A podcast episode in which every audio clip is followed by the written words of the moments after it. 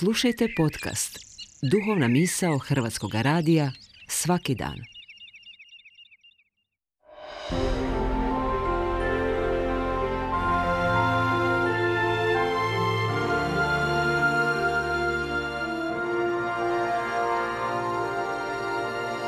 Duhovna misao. Urednica je Blaženka Jančić.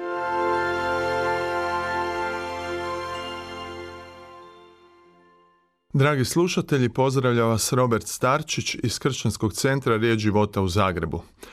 Pročitat ću vam na početku riječi Isusa Krista iz Lukinog evanđelja. Onaj tko vas sluša, mene sluša. Onaj tko vas odbacuje, mene odbacuje. A onaj tko odbacuje mene, odbacuje onoga koji me poslao. Nepoznavanje Isusovog učenja glavni je razlog krivih zaključaka po pitanju autentičnosti kršćanskog vjerovanja. Mnoge današnje prakse unutar kršćanstva nastale su postupnim uvođenjem raznih nebiblijskih učenja kroz povijest i izgubile su osnovu i originalnost puta na koji nas Krist poziva. Nastalo je religiozno ili nominalno kršćanstvo koje nema vjerodostojnost, jer je samo u sebi podijeljeno na mnoge frakcije koje se međusobno isključuju, a ponekad i sukobljavaju čak i kroz ratove. Takav način vjerovanja zaista nema nikakvo uporište u onom što je govorio Isus i nije svjedočanstvo vjere u Isusa.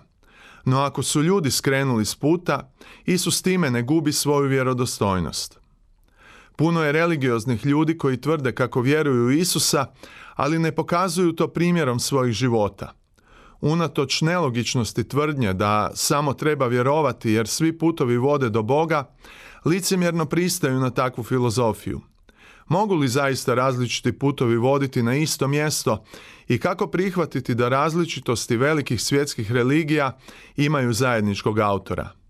Hinduizam, na primjer, predstavlja milione božanstava koja se često prikazuju kombinacijom ljudskih i životinskih likova, prepun je oprečnih filozofija i doktrina, a Bog je u njemu potpuno abstraktan.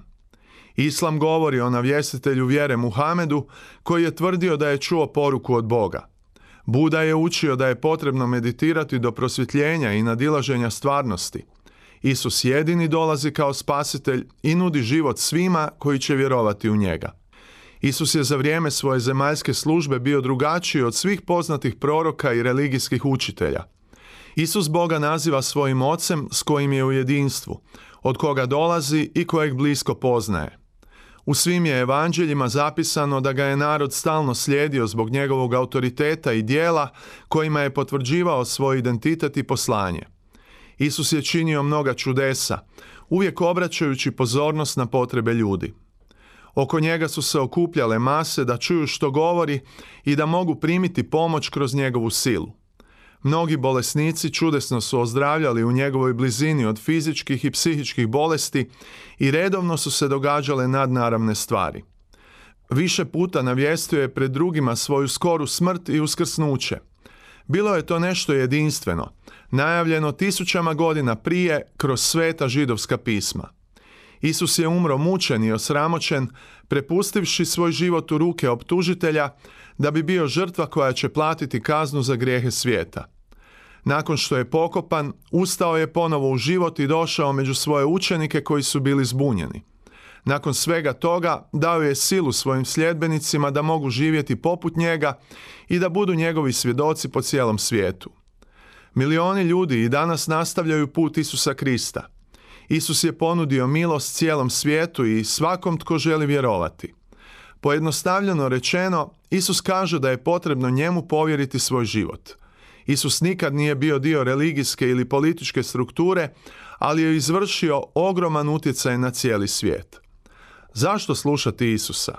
On kaže, u istinu, u istinu kažem vam, onaj tko sluša moju riječ i vjeruje onom koji me je poslao, ima život vječni i ne dolazi na sud, nego je prešao iz smrti u život.